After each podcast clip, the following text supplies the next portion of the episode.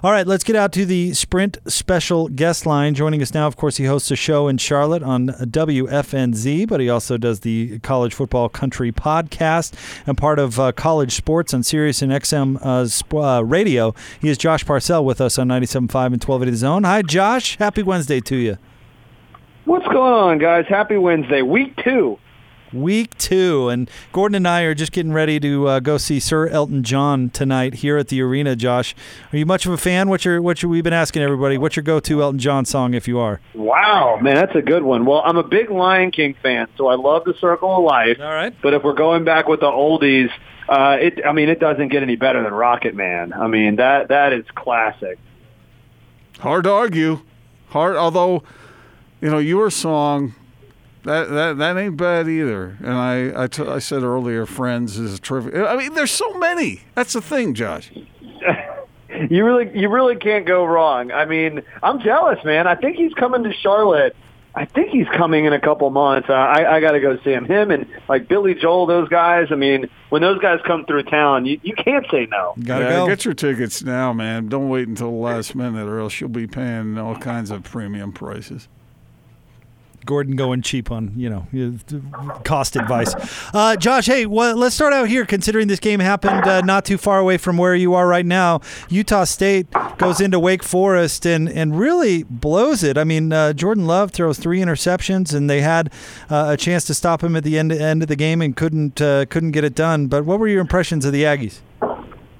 Yeah, I mean, I'm with you guys. I mean, Utah State let a golden opportunity slip through its fingers, and you know, Wake Forest is a good football team. I mean, they- they're not spectacular. They're not, you know, certainly not Clemson. They're not one of the favorites in the ACC, but they really don't have any any wide obvious holes on the roster. So, I mean, it's a solid team and it's well coached. Utah State had a chance to win. I mean, I, I thought Wake Forest defensively was poor for most of the game, but then you know was able to really slow Utah State down, force a couple turnovers late, and that was ended up being the difference. Uh, but Utah State, I mean, you know, nothing to hang their heads at. I think going into you know Winston Salem across the country and and giving the Deacs a game, obviously one they wish they could have. You know, in the in the first game with a new head coach, but I was still impressed with Utah State with hanging around and um, nothing to be ashamed of. Wake Forest is a football team. Did you get a chance to see the Utes against BYU and that that rugged defense they have, and a pretty good running back by the name of Zach Moss?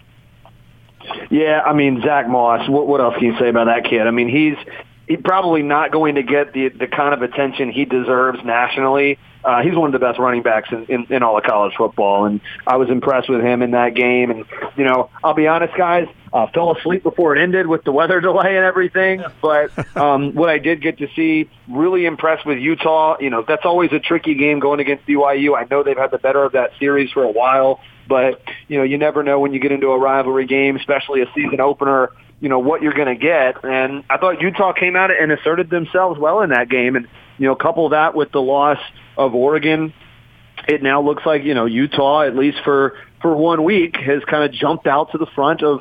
In, in my mind, I think the Pac-12 definitely in the South. I mean, it's them in Washington, and you know, I guess Oregon. Those those three are the class of the Pac-12. So BYU now goes back east to take on Tennessee this week, Josh. And we've asked you about Tennessee before, but how much did that uh, loss to Georgia State alter what you feel about the Vols? A lot. I, I was high on Tennessee. I think I said that on your guys' show. So uh, egg on my face for that one because I just I liked what Tennessee was bringing back. I mean, I, I thought Guarantano was going to take a step forward at quarterback. I thought that you know the group of receivers that they have was really talented.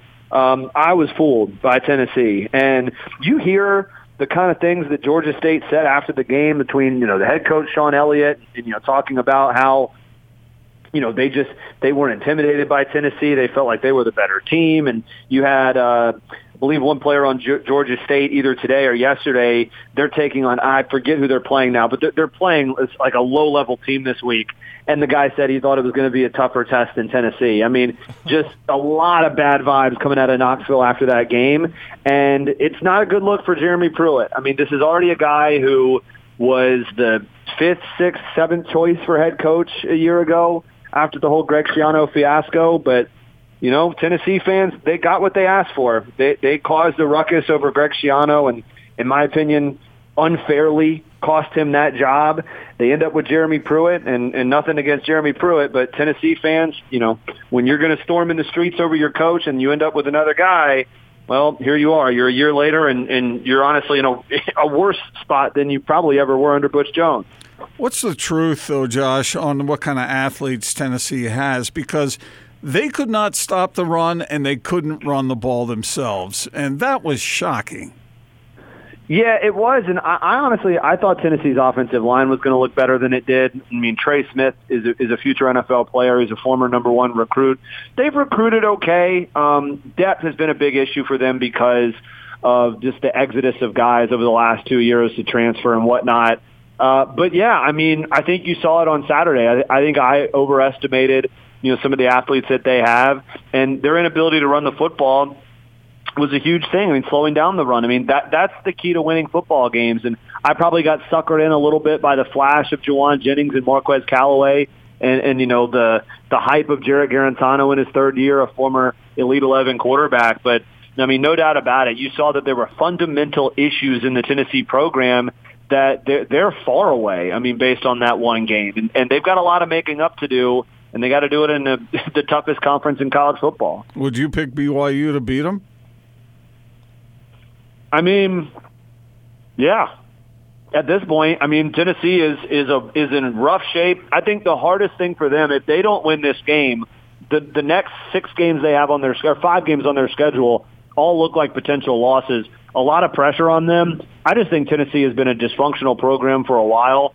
And I mean, like I said, I'm happy to admit that I was wrong of being bullish on them after last week. I think BYU has a great chance to go in and, win that game. Josh Parcell with us, giving us a national perspective on college football. And Josh, uh, USC, they squeak by Fresno, but they lose JT Daniels. How big of a blow is that to that program and uh, at the moment and, and uh, Clay Helton? A huge one, guys. I mean, you're talking about turning over the program now to a true freshman at quarterback. Daniels is a good talent, but I'll say this – Clay Helton didn't have much of a chance, regardless, at keeping that job. I mean, you read the tea leaves with what's going on in the administration there. Uh, it's uh, only a matter of time before there's a new AD in place. It's only a matter of time before Clay Helton is out. Um, you know, everything is pointing towards a guy like Urban Meyer. But even if it's not, uh, Clay Helton's days are probably numbered in USC anyway. Uh, but this doesn't help. I mean, the only thing Clay Helton could have done to save his job is probably win the Pac-12 and and make a, a New Year's Six bowl or, or even the playoff.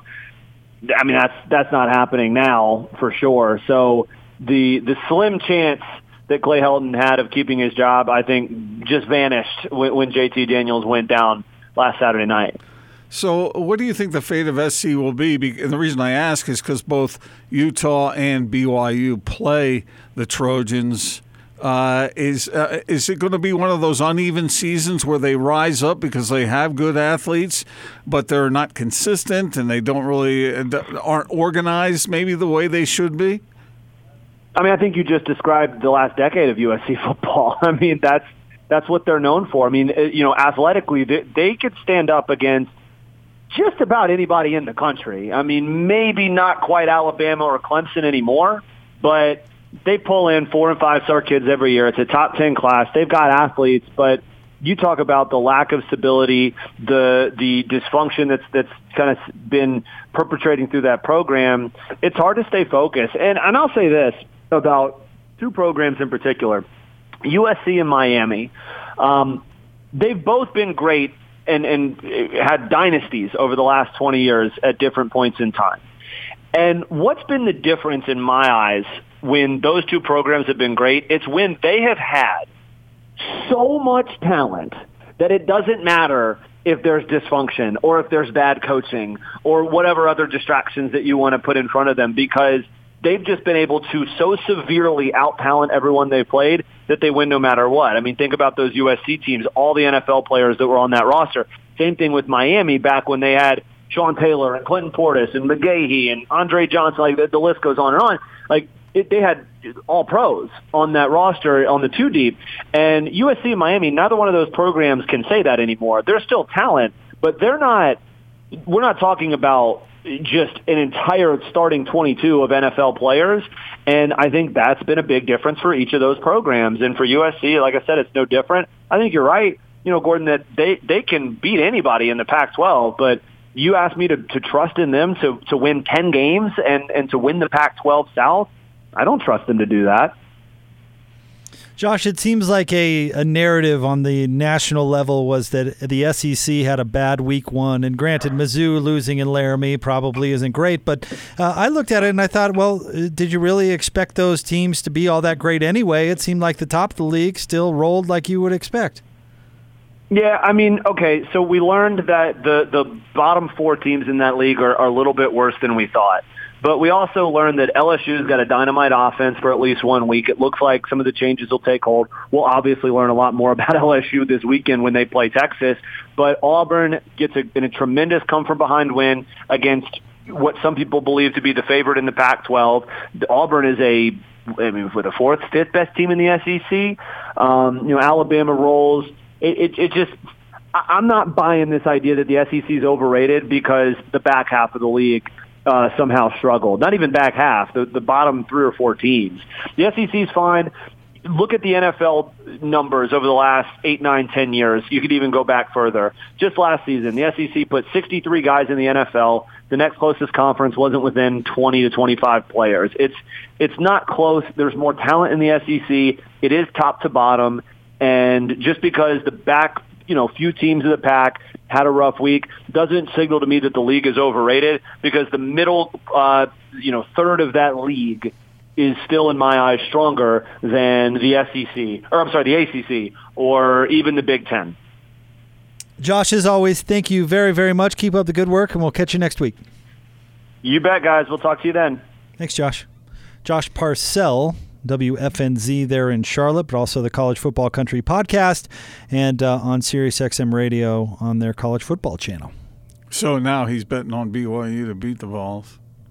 Yeah, we wondered if he'd uh, if he'd kind of do a little mea culpa, and he certainly did. Certainly that, altered that, his opinion that, of Tennessee greatly. It's just such a horrible loss. Yeah, by the Volunteers. Inexcusable. Yeah, I mean, how can you? How can you not lean that way? I'm expecting BYU to win, aren't you? Yep.